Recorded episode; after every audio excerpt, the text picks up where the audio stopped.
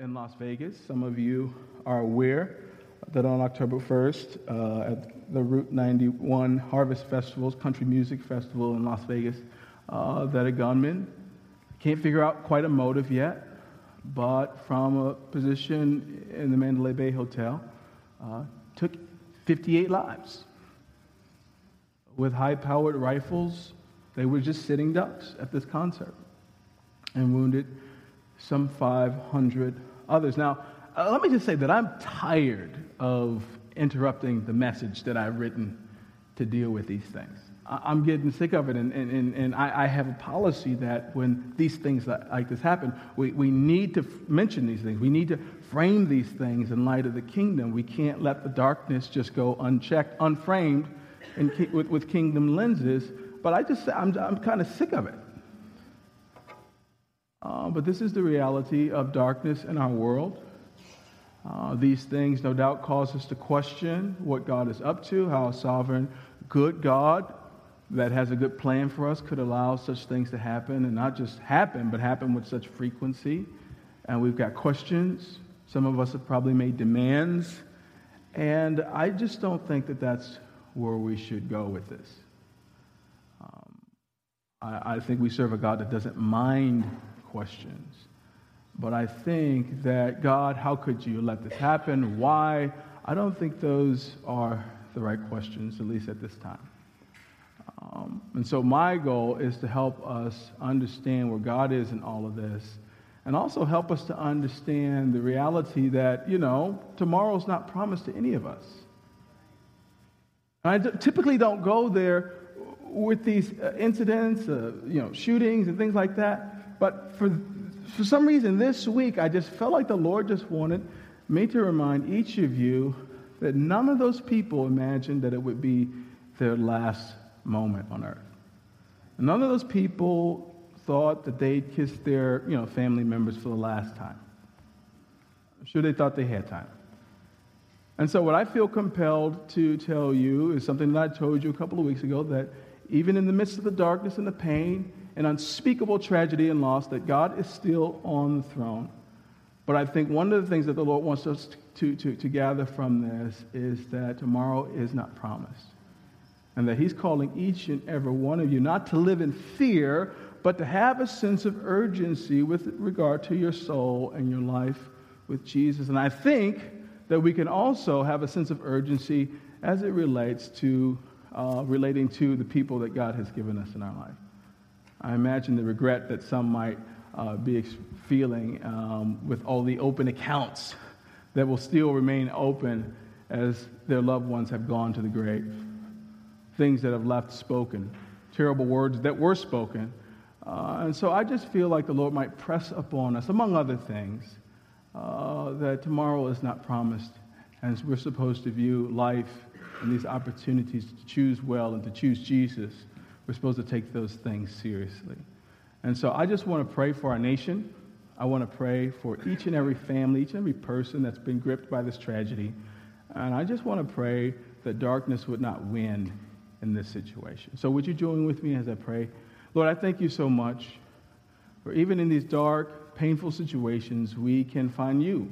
We should find you. You speak through these things in the midst of the pain. And so, Father, I pray that in the midst of this, as Isaiah saw you in his vision, that we would still see you high and lifted up, seated on your throne, holy, calling us to be holy. I pray for those who uh, have questions or disgruntled with God this morning. Father, I pray that your peace would break in, the type of peace that surpasses all understanding, that the scriptures tell us will guard our hearts and minds through Christ Jesus. I pray for every family member that's lost a father, a mother, son, a daughter, a friend. I pray for those, Father, 500 injured, Lord, that will be permanently scarred by this. Father, I pray that your kingdom would break in in a way that is just supernatural. Come, Holy Spirit, do what only you can do. May the darkness be pressed back by the kingdom of light, by your church, by your people. We ask all these things in Jesus' name. And all God's people said, Amen. Amen. Want to begin uh, my message this morning with a story that some of you have heard before. It's a story about a friend of mine. His name is Steve Nicholson. Steve Nicholson pastors the Evanston Vineyard uh, in Evanston, Illinois. Steve said he had a friend, I shouldn't say a friend, but a guy had started coming to his church uh, and started visiting uh, uh, the Evanston Vineyard. And the guy was from a mainline denominational church. And as the guy started hanging around a couple months, Steve engaged this gentleman in conversation. He says, Hey, man, you've been hanging around our church for a couple of months. What would you say is the biggest difference between what we do here at Vineyard and the mainline denominational church you came from?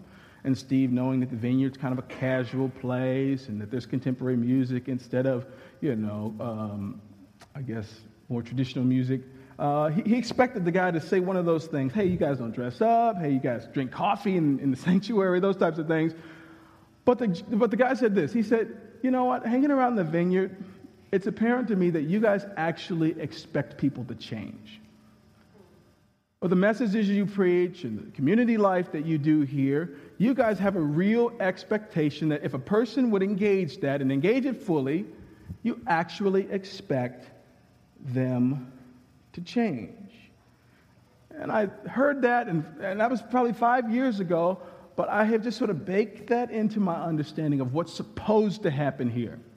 What's supposed to happen when somebody walks through this door as we, as we set ourselves to be people of the kingdom, or as my friend Ben uh, Harris says, people of the book, people of scripture, people who have allowed the miracle working life changing power of the, the Spirit and power of the gospel to be unleashed in our lives, we expect for people to change. In fact, it, we get quite frustrated if a person's hanging around here for too long and we don't see some transformation in their life. You should be frustrated if you've sat in somebody's church for years and you can't look three months behind you, six months behind you, a year behind you, and, and have some marked change in your life, you ought to probably find someplace else to go. And it is our goal here that if you come here, you engage this word, you engage this community, you engage the real Jesus, that you will change.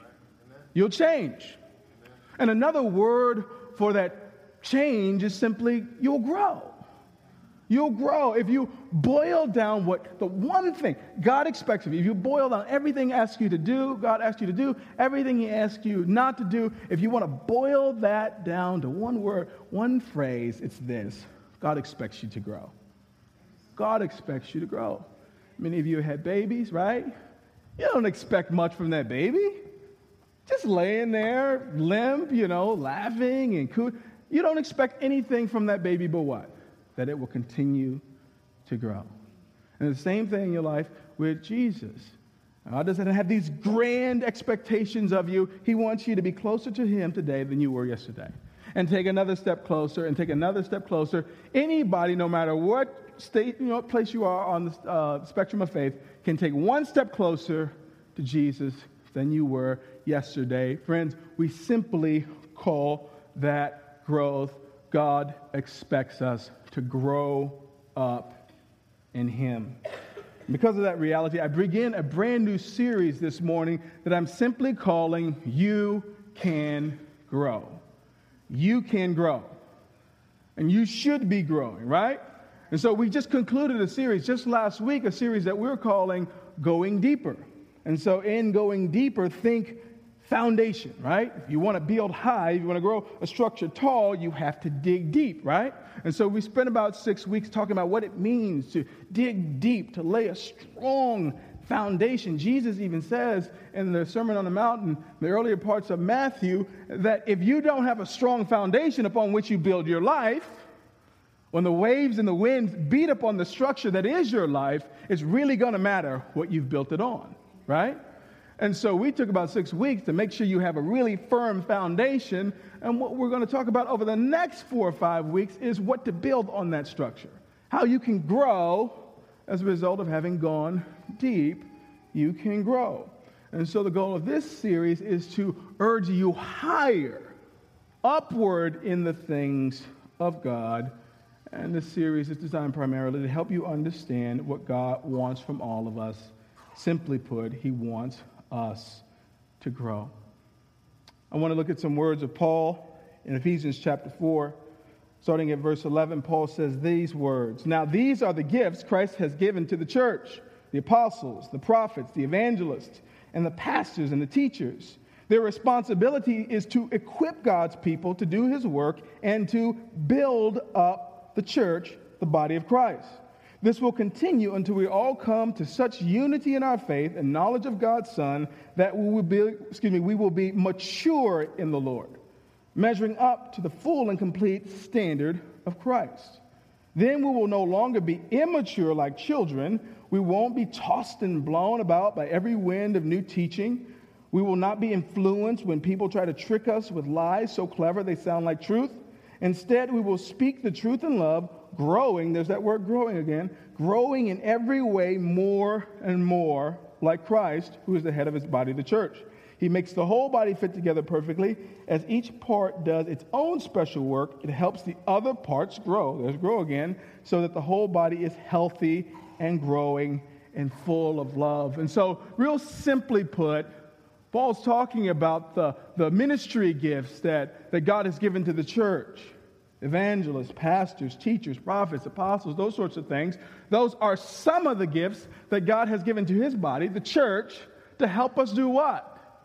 Have some uh, more idols and some more people to look up to and some more people to worship? No. These are gifts that God has given us specifically so that we can leave immaturity behind and press onward toward maturity, growth, deeper depths, higher heights in Him. Now, Paul's just mentioning some of the people gifts, but all throughout Scripture, Scripture details the gifts and the tools that God gives uh, us as individuals and God gives us as a body for the express purpose of doing what? Growing up in Him. I'm so glad that God just doesn't say grow and then He leaves us in the snowbank to figure it out.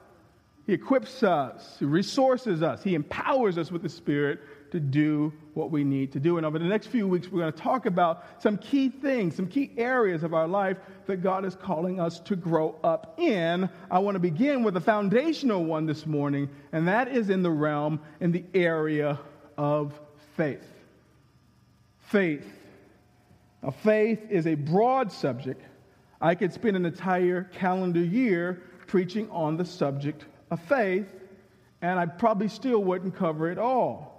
But faith is foundational. You can't even begin to have a life with Jesus. You can't even begin to explore the depths of who God is and what God wants for you unless you have a, at least a basic understanding of this thing called faith.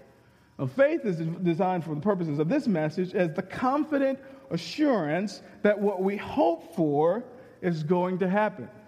The confident assurance that what we hope for is going to happen. And that word hope that we use in a Christian sense isn't like, you know, sometimes we use hope as, you know, as a synonym for wish, right? So this hope isn't wishful thinking. Some of you are like, man, I hope they have some chicken ready when I go over to Jules. You know, I hope I don't have to wait, right? But hope is like, no, my guy's over there. He told me that he was going to set a 20 piece aside. I know it's going to be there because I trust him. And so this isn't wishful thinking. I hope God is good like he says he is. I hope God can be trusted. I hope God's going to come through for me. Now, this is an inner knowing that God is who he says he is because we trust his promises, and more than that, we trust his character. And this is especially important when we talk about a world where the darkness is pressing in, where all the signs point to God being asleep somewhere. All the signs point uh, to God being indifferent or God being impotent someplace. But a deep and abiding faith allows us to see God in the midst of our circumstances because faith is an inner reservoir of hope that is based on the character, the nature, and the promises of God. The writer of Hebrews says faith shows the reality of what we hope for, it is the evidence of things we cannot see. The old King James says, faith is the substance of things hoped for, the evidence of things we haven't seen. And that's really poetic. That really rings out. I mean, it's really sweetly worded, especially if you like the old King James language like me. But at first, I'm like, faith of what? The evidence of what? The substance of what? To put it simply, faith is this inner deposit of hope. That when you have no other thing that you can cling to, particularly when things get crazy, faith, particularly faith in God, is that inner object, that inner hope that assures us. It bolts us to the ground when life throws us a curveball. It, it, it, anchors our soul. It tethers us to something that's going to be here tomorrow, even when the circumstances of life paint a grim picture. It is the deposit that God gives us that He can be trusted and that His promises and His word is sure. It doesn't really matter how you came to faith. Many of you came to faith because you heard the gospel. Some of you, you, you felt the Spirit's presence. Others of you, you, you, you beheld the witness of the saints around you. And some of you, all three of those things were at work. Doesn't matter how you came to faith, but there was a deposit of faith that was placed on the inside of you that begin your journey with Jesus. And I got news for you this morning that if that thing doesn't grow, if you don't nurture that, if you don't press into that, if you don't like cause that thing to grow upward in the Lord, the, the, the pressures and the winds and the waves of life will choke that thing out. You had something happen this week, last week. If it didn't happen to you, it happened in our world. If it didn't happen to you, it happened to somebody you. I mean, if you don't grow in faith, it will be it will be arrested. And so I'm simply calling this message this morning growing in faith. Growing in faith, and I don't think there's a more appropriate time uh, to discuss what it means to grow in faith, especially with things that have been happening in our own church community and what's happening in the world. We need to hear this and respond to this like never before. Growing in faith. I want to look at a passage of scripture this morning, Matthew 14, if you would turn there with me quickly. Matthew 14. Feel free to use the Bibles on the edges of your rows. Feel free to also use ta- your tablets or your phones. We'll also be projecting it on the screens while you get it. Let me pray. Lord, I just pray that you would uh, release the gift of faith this morning, buckets and buckets of faith. Heaven knows that many here have been tried and tested. Many have experienced unthinkable uh, suffering and, and tragedy, not to mention what's going on in our world. Father, we need you. We need your instruction. We need heaven's help to grow in faith. And for those who are just, I mean, it's all you can do to just come to church today. It's all you can do to just muster the energy and emotional, spiritual courage to just get here today. Father, I pray that your people will leave filled with faith, reminded of your goodness and your love. Teach us this morning. Put power on these words, Lord, that you've given me to speak. Move the preacher out of the way so that your truth and light might shine through. We ask all these things in Jesus' name. And all God's people said, Amen. Growing in faith. Matthew chapter 14. But you have to understand what's going on right now. What's happened before this passage that we'll read is, is Jesus has just fed 5,000 plus people. I mean, it's a, it was, it's a ridiculous miracle.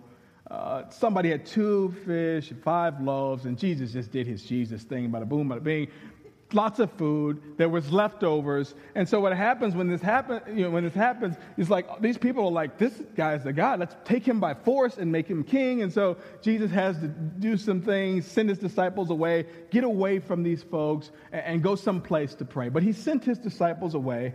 Uh, sent them on a leg to go away. He would meet up with them later. And this is where we pick up the story here uh, at verse 22. Immediately after this, the miracle, Jesus insisted that his disciples get back into the boat and cross to the other side of the lake while he sent the people home. After sending them home, he went up into hill, the hill excuse me, by himself to pray. Night fell while he was there. Meanwhile, the disciples were in trouble far away from land, for a strong wind had risen, and they were fighting heavy waves. About three o'clock in the morning, Jesus came toward them walking on water. Look at Jesus. When the disciples saw him walking on the water, they were terrified. In their fear, they cried out, It's a ghost. But Jesus spoke to them at once. Don't be afraid, he said. Take courage. I am here. Then Peter called to him, Lord, if it's really you, tell me to come to you walking on the water. Yes, come, Jesus said. So Peter went over the side of the boat and walked on the water toward Jesus. But when he saw the strong wind and waves, he was terrified and he began to sink. Save me, Lord, he shouted. And Jesus immediately reached out and grabbed him. You have so little faith, Jesus said. Why do you doubt me? When they climbed back, when they climbed back in the boat, the wind stopped. Then the disciples worshiped him. You really are the Son of God, they exclaimed. Now, to some of you, this is a familiar passage. Others of you who are new to Scripture and new to church, this is like this is your first time hearing it. Either way, it's a spectacular story. It's a great text. And as a preacher, I often say this is a great text because there's tons of stuff here. It takes a great discipline to like uh, narrow this thing down and, and treat this text, you know, so that it serves the purpose of what we're talking about today. But, but you can't ignore the mega theme of faith in this particular passage. You can't escape like faith, the importance of faith. You can't help but observe the absence of it at certain points. This is the mega theme of this particular passage. And what this passage highlights to me is that faith is something that is incredibly easy, especially as a priest, it's incredibly easy to talk about. Oh, we can talk loud and long about faith. We can wax poetic. We can turn to scripture. We can pray about faith. We can fast about faith. We can, we can talk about it loud and long. But faith is something that is particularly uh, hard to live out. It's particularly hard to, to walk this walk this thing out. And I heard a great description of faith. And somebody said, faith is like to lean the weight of your life on God and His promises to lean the weight of your life on God and His promise. I'm kind of a bigger guy, in case you didn't notice. And if you talk to bigger guys, we, we typically just don't sit in any old chair, right? I mean, one of the first things I do, I come to somebody's house, I'm like, man, that chair doesn't look that sturdy. I'm not going to embarrass myself. That I'd rather lean on the wall than sit in something that doesn't look sturdy. And the ultimate test of whether or not I believe that the chair will hold all of this is whether or not I sit in it, right? And the confidence with which I sit. Sometimes I'll plop, I want to plop down in the chair. It really looks sturdy, right? And so, faith, a really good description is that when we lean the weight of our life on Jesus. We said, man, this God of heaven and earth, Son of Man, he looks sturdy enough that he can handle the weight of me and my cares looks sturdy enough that he could handle my kids and their future. He looks sturdy enough that he might be trusted with my finances and my resources and my sexuality and, and, and so forth. God can be trusted. And I just don't want to hear a whole lot from somebody about faith that isn't leaning the weight of their life. I don't want to be in somebody's small group. I'm sorry, I don't want to be in your small group if you don't demonstrate that you're leaning the weight of your life on Jesus. We can talk about faith a lot, but you know, it's hard to walk it out. It's hard to walk it out because there is one reality about faith that comes up over and over and over and over again. And some of you are here right now, and that is that your faith, your faith, yes, your faith will be tested. And some of you almost shouted a loud hallelujah to that because of where you are right now.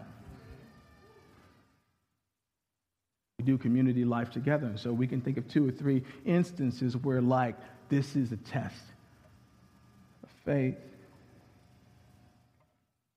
Now, no, this isn't a, this isn't a bad thing. This isn't a bad thing. I don't know about you. It's been a while since I've been in school, but I didn't, I didn't like tests then. I don't like them now. But tests kind of show you what you're made of. You were overconfident about some stuff until it was tested, right? And I don't think you even were like lying to yourself. You just thought you were a better fighter until, well, you got into a fight. You thought you were more intelligent. You thought you were a better debater until, well, you got into a debate and you're like, man, I'm not that good at that. It's not a bad thing. In fact, I've learned over the years to pay attention to the great tests of life because oftentimes it shows me that I was a little overconfident in that area. I thought, I, I thought I was more mature there. I thought I was more secure there. I thought I trusted God more.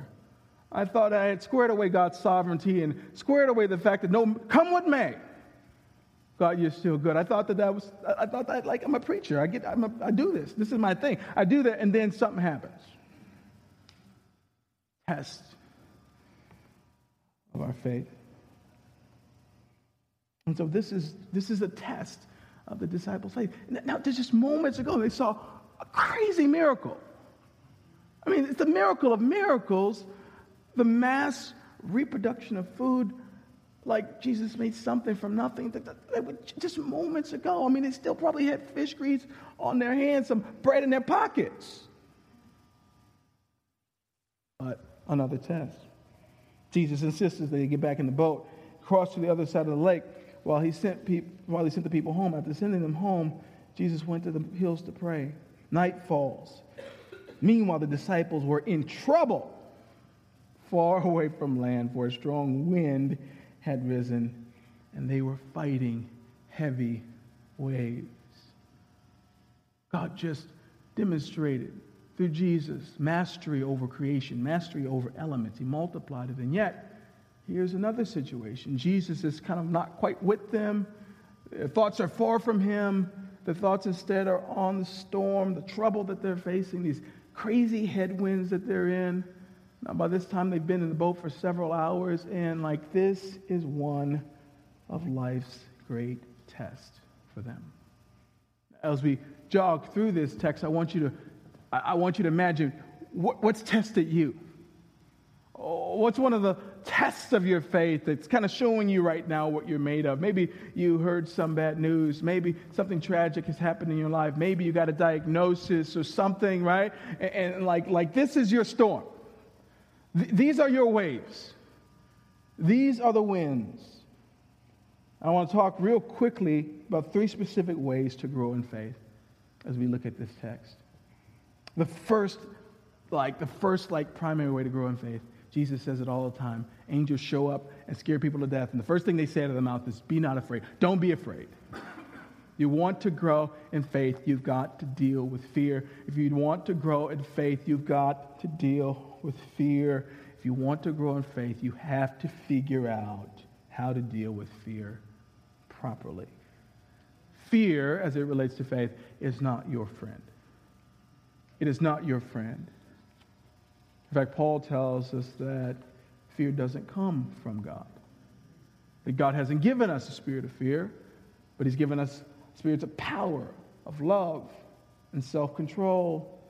Fear is not from God. But if we're going to grow in faith, we have to deal appropriately with our fear. So they're in this boat, things are going crazy. Scripture says about three o'clock in the morning, Jesus came toward them walking on the water. When the disciples saw him walking on the water, they were terrified. In their fear, they cried out, It's a ghost. Now, their fear has just been compounded because these guys are in this like choppy water, winds, probably sloshing water into the boat. And to make matters worse, this creepy figure is walking toward them like, kid, this is like the perfect storm. I don't know what's worse the threat of drowning in a choppy sea or some creepy figure walking toward me on the water. Put those things together, it's like what nightmares are made of. Verse 27 says, But Jesus spoke to them at once. Don't be afraid, he said. Take courage. I am here. And this should make all the difference in the world. And as we continue through this text, somehow it does. Crazy, choppy seas, the threat of death, creepy figure walking on the water, terrified. Then Jesus speaks. And what Jesus says is deal with your fear or you'll blow this moment. Deal with your terror appropriately or you won't recognize me. Deal with it effectively or you won't get what I have to offer. Deal with it. Don't be afraid which seems kind of like a silly thing. It seems like Jesus doesn't understand the weight of the situation. Jesus understands the weight of the situation, but Jesus more understands the weight of what he has with him power of the kingdom, dominion over the elements that he long ago spoke to nothing and created everything that exists. Jesus knows who he is.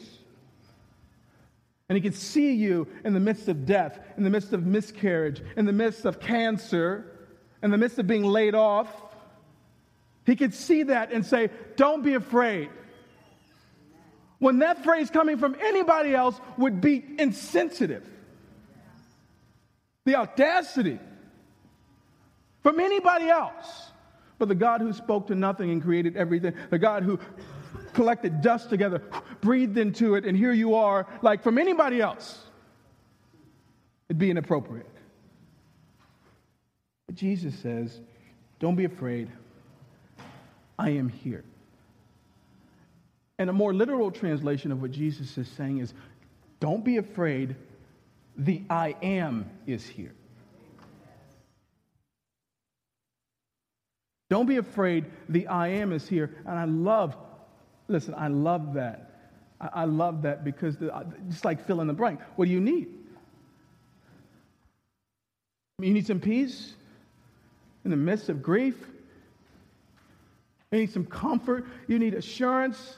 You need resource after a hurricane just like tore everything you, you know, you need a doctor in the sick room. You need a lawyer in the court. What do you need? The I am is here. And the I am brings us something better than what we want. The, I am has a, has a deep and abiding understanding of what we need. So, in this moment where faith is tested, where the waves and the seas and some creepy figures, well, Jesus says, Hey, it's me. The I am is here. I got what you need right now. I got what you need right now. I said it a couple months ago that fear is a natural response. And so it's like kind of crazy to say to somebody, don't be afraid, as if that's somehow a switch that you can kind of turn off. But what I said a couple months ago is, is you can't you wrestle down your fear, but you can, to choose, you can choose to have the proper object of your faith. You can choose to zoom in as television people know, zoom in and focus on what's most important. Years ago, as a cameraman, uh, worked in TV news. Actually, Jordan back there worked for a rival station. They were a little bit better than us, but we never said that out loud.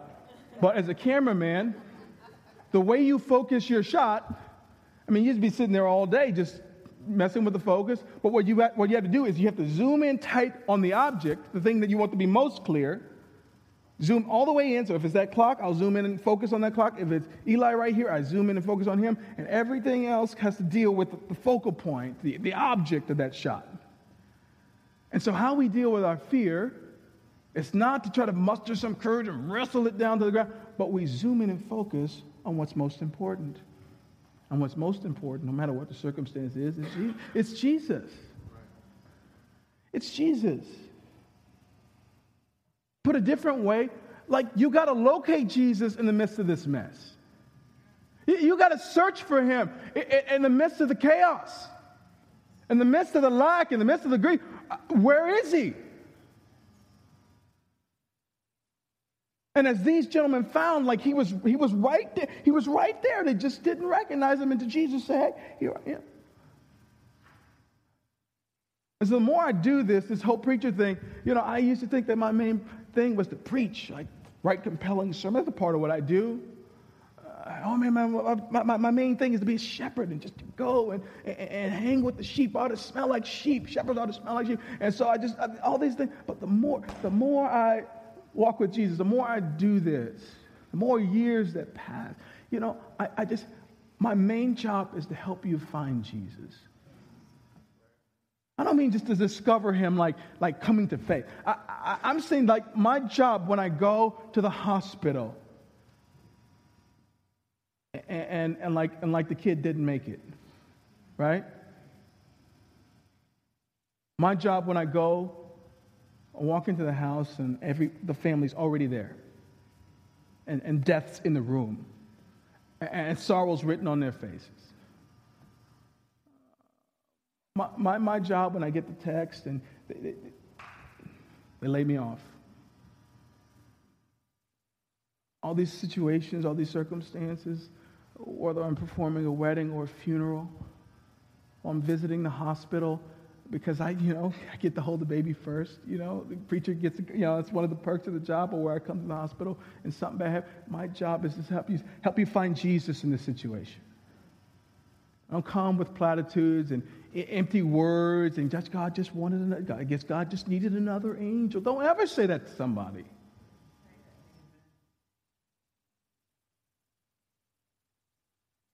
my job is to just help them locate Jesus. And sometimes that's as simple as me just sitting in the room and not saying anything. God's love would send somebody, interrupt their day to just be with them. And maybe there's a scripture I can share. Maybe there's some hope. Maybe I can bring you some Chinese food. Something, right? But my job is to help you find Jesus. When you got the angry, why did this happen? When you start rehearsing what you've done for God and why this shouldn't have happened to you, my job is to say, hey, what? Where's Jesus in this situation? Let's zoom in and focus on, on Him. And it might take a while, but usually what happens is you zoom in and focus on Jesus, the, calm, the, the seas start to calm. Your, your, your heart starts to slow down, and you start to realize that God is among you. Songwriters said to turn your eyes toward Jesus, look full in his glorious faith, and the things of earth will grow strangely dim in the light of his glory and grace. Boy, no, no powerful words have ever been written. It's true. My job and your job is to help people locate Jesus in the midst of their trials, in the midst of their circumstances. And this is the essence of what Jesus means when he says, Do not fear. The I am is here. Jesus says, Focus on me. Focus on me. Where is Jesus? So, after you do that, focus on Jesus and you find him there. The second thing as you grow in faith is that you have to learn to step out of the boat. I wouldn't have been thoroughly convinced of Peter's faith or his trust in God, uh, in the person of Jesus, were it not for him going toward Jesus. I told you earlier, I don't trust you if you're not leaning the full weight of your faith on Jesus. I don't want to hear you talk about faith. I want to see it. God wants to see it. Then Peter called to him, Jesus that is, Lord, if it's really you, tell me to come to you walking on the water. And Jesus says, Yes, come. So Peter went over the side of the boat and walked on the water toward Jesus. And it's helpful to understand uh, uh, that Peter wasn't like doubting God, like, well, if it's you, you know, still quaking with fear. I imagine that as he realized and believed that it was Jesus, his countenance changed. Peter's kind of the bold one. He wants to eh, speak first. And so this is like really a, a, a really good sign of Peter's faith in Christ. So, Lord, if it's you, let me try it. If, if it's you, let me do it. I want to have some fun too. And, and I love what Jesus says to him. Jesus says, Yes, come. And I'm struck that Jesus didn't say, Listen, no, Peter, this is, this is Jesus level stuff. You know about this life, Pete. Stay in the boat. You know, we'll let you pass out the fish and loaves after I do my thing. But this, come on, man, walking on water, that's not a Peter thing, that's a Jesus thing. Jesus, with glee, says, Yeah, come.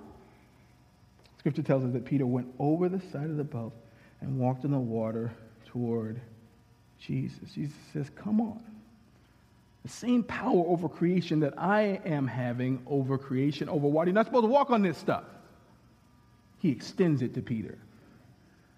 And he extends it to us to do the impossible. I'm not talking about doing the impossible for the impossible sake. I'm just talking about like overcoming the, the, the powers that be in our life, the things that press up against us praying for sickness and asking for the power of the kingdom to break into people's life speaking to things like depression and mental illness and like actually expecting that like God could do that, that's Jesus level stuff, but Jesus like extends that to us. We have to step out of the boat. We have to trust him in some meaningful way. And no matter what you're dealing with, one of the surest signs that you're dealing with fear appropriately, yes, even in the midst of your sorrow and grief, is that you have, you know, begin to take some risk and you begin to do some things that you don't want to do. And you begin to say some you know, things that you don't want to say and go places and engage people that you don't want to deal with. If you're like me, you just, I just don't want to look stupid. I, I don't ever want to look stupid. And it's hard to please God without looking stupid. Right? In fact, that Hebrews passage should say, without looking stupid, it's impossible to please God. He says, without faith, it's impossible. Without looking stupid, without taking some risk, without putting yourself out there, without stepping out on the ledge of faith, it's impossible to please God. In the vineyard, we spell faith R I S K, risk. So, Peter, it's one thing to say, I trust you, Lord. It's another thing to step out of the boat. And so, what, what, what, that, what that mean for you? To step out of the boat. Right? We're talking about growing in faith. And some of you are like, I'm still at the same place I was 10 years ago. It must be the church I'm at. Or it must be I need a new Bible. Or it must be this. Or it must be that. And I would just say, what risk have you taken in the last five years? What's your commitment level to your preferences? What's your commitment level to your, to your comforts and your reputation? Because there's a huge correlation between those that go for it and those that see great manifestations of God's power. There's a great correlation between those who say, Lord, though you slay me, yet will I trust you. Though this dark presses in on me, yet will I trust you. I won't stop going to church. I won't stop giving. I won't stop serving. I won't disappear into the dark corners of my life. Though you slay me, though this thing's pressing on me, I will trust you. I will step out of the boat. I will step into the thick of things that scare me because you are with me. You are with me. What does it mean for you to step out of the boat? It means a whole list of things for me as a preacher. I don't have time to get into it. Some of you, as parents, you have a category of things that it, it, what faith looks like for you as a parent. Sometimes you're overriding concern for your kids, crippling fear that might press in.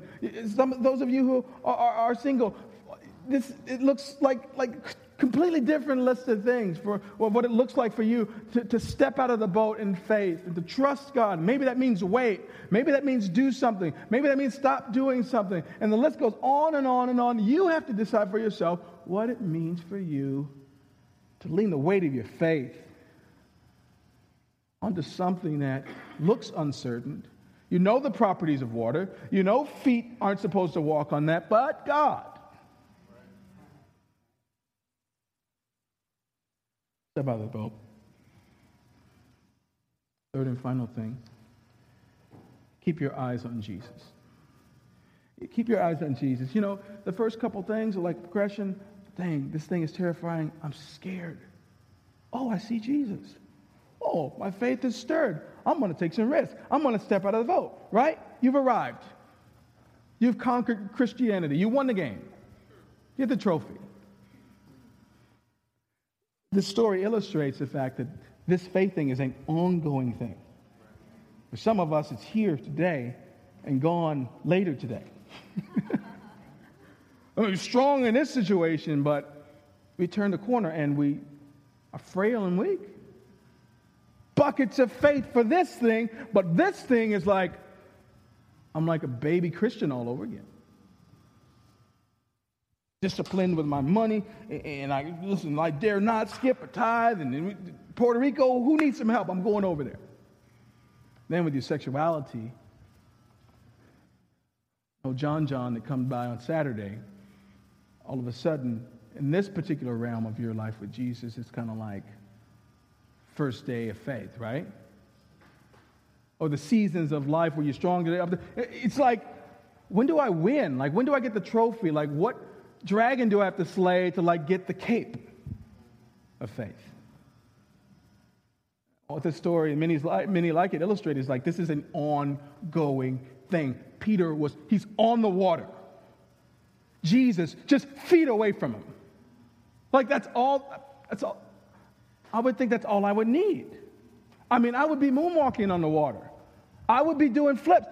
I would think Jesus is right here. I'm, do, I'm like walking, I'm taking steps, but something happens.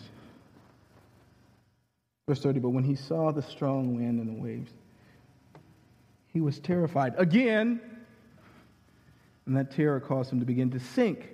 Save me, Lord, he shouted. Jesus immediately reached out and grabbed him. You have so little faith. Why did you doubt me? Why did you doubt me? And so, if you want to grow in faith and you want to maintain faith, you got to keep your eyes on Jesus. You got to keep your eyes on Jesus. Because there will always be something, hear me, there will always be something that will try to eclipse the sun. There will always be something that will try to make itself louder and larger than God. Now we know through faith that no such thing exists, but in those moments, you know, in those moments, when the phone rings, the doctor comes in, you can see it on his face. You can see it on his face. Or parents, you get on WebMD, you know, and all of a sudden you're looking up symptoms, right? Or, you've been single longer than you want to be single, and you, you, you got a date, and you think this is the one, and he's a complete flake. It's like something all of a sudden gets louder and larger than God, and the light that's supposed to like permeate the darkness is being eclipsed by something that's so small. Why? Because you got it right up to your eye. Tiny, it's right up to your eye, and it blocks out, right? Jesus says, and I, will close, unless you can come up and worship. Jesus says, You want to grow in faith. You got to deal with your fear, of course. You got to step out of the boat, whatever that means for you. But you got to keep your eyes on me. Keep your eyes on me. And this is this is hard for some of us because we got we got some type of attention deficit thing, right? I had a six-year-old, a three-year-old, a nine-year-old. Sometimes I got to grab their face. Look at me. I'm talking to them, and something shiny over here. And, uh, and they hear the ice cream truck outside. Oh, they see a spider in it, right?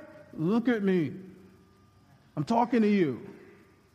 Sometimes I get my wife's face. Hey, look at me. I'm talking. Because we're just so distracted. We're so distracted. Jesus said, Keep your eyes on me. Keep your eyes on me. Why? Jesus says, I already told you who I am. Remember the peace that overtook you, Peter, when you knew it was me?